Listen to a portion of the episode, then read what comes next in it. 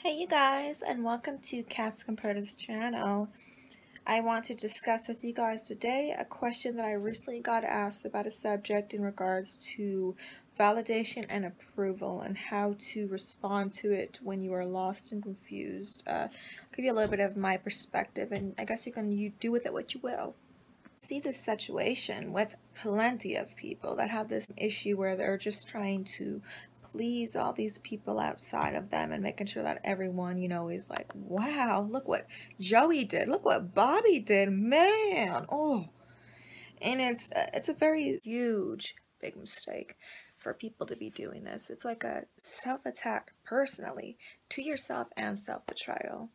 And that's just an awful situation to be to like kind of like harm that little child within yourself. You're like innocence, I call it. And um I think that if you want to really discover your true authenticity, your true self, your real essence, you have to let you shower yourself with self-love and self-preservation. Now, the majority of these comments coming from strangers should definitely should be ignored, disregarded, and shut out for reasons that if it's not beneficial for self-improvement or your welfare, then it really isn't relevant or helpful for you. So why should you buy into it and listen to it? I get a lot of times from other people that they tell me that I should change my clothes, I should get a tan, and or I should change my style or or say different things or hold back words, and that is not freedom, people, not at all. And it's up to you to put your foot down and not let them boss you around. Rather than judging someone's outward appearance, their clothes, their hair, how much money they make, where they live, you should more so look inward at the person, their actions, and their heart. Like stop giving in to others and letting yourself down, you know? Like look at it like this way. You are married to yourself. Now, how do you want people to treat you? Uh, are you going to bend at will just to keep them around and make them like you better? Or do you like yourself that much more to have respect for yourself and not let them overstep that boundary and say no when you want to say no? Hold your ground and don't let anyone take advantage of that kindness inside of you.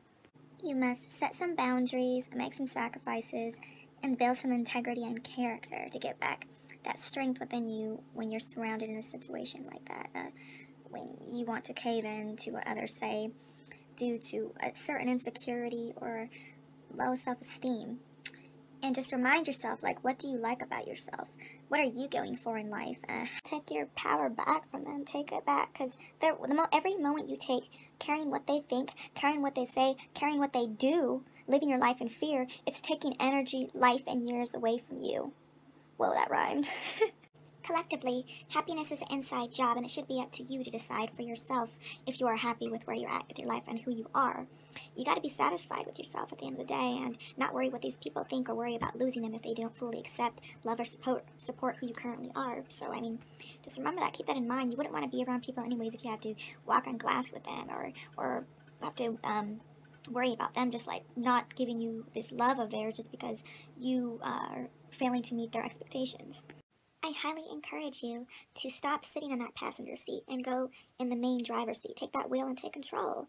It's your life. You're gonna don't let those other people dictate it for you. Alright? So closing off this video today, if you like what you're hearing, um, you want to see more of this, go on ahead and like, comment, or subscribe, and click that bell so you can always get notifications when I upload a new video.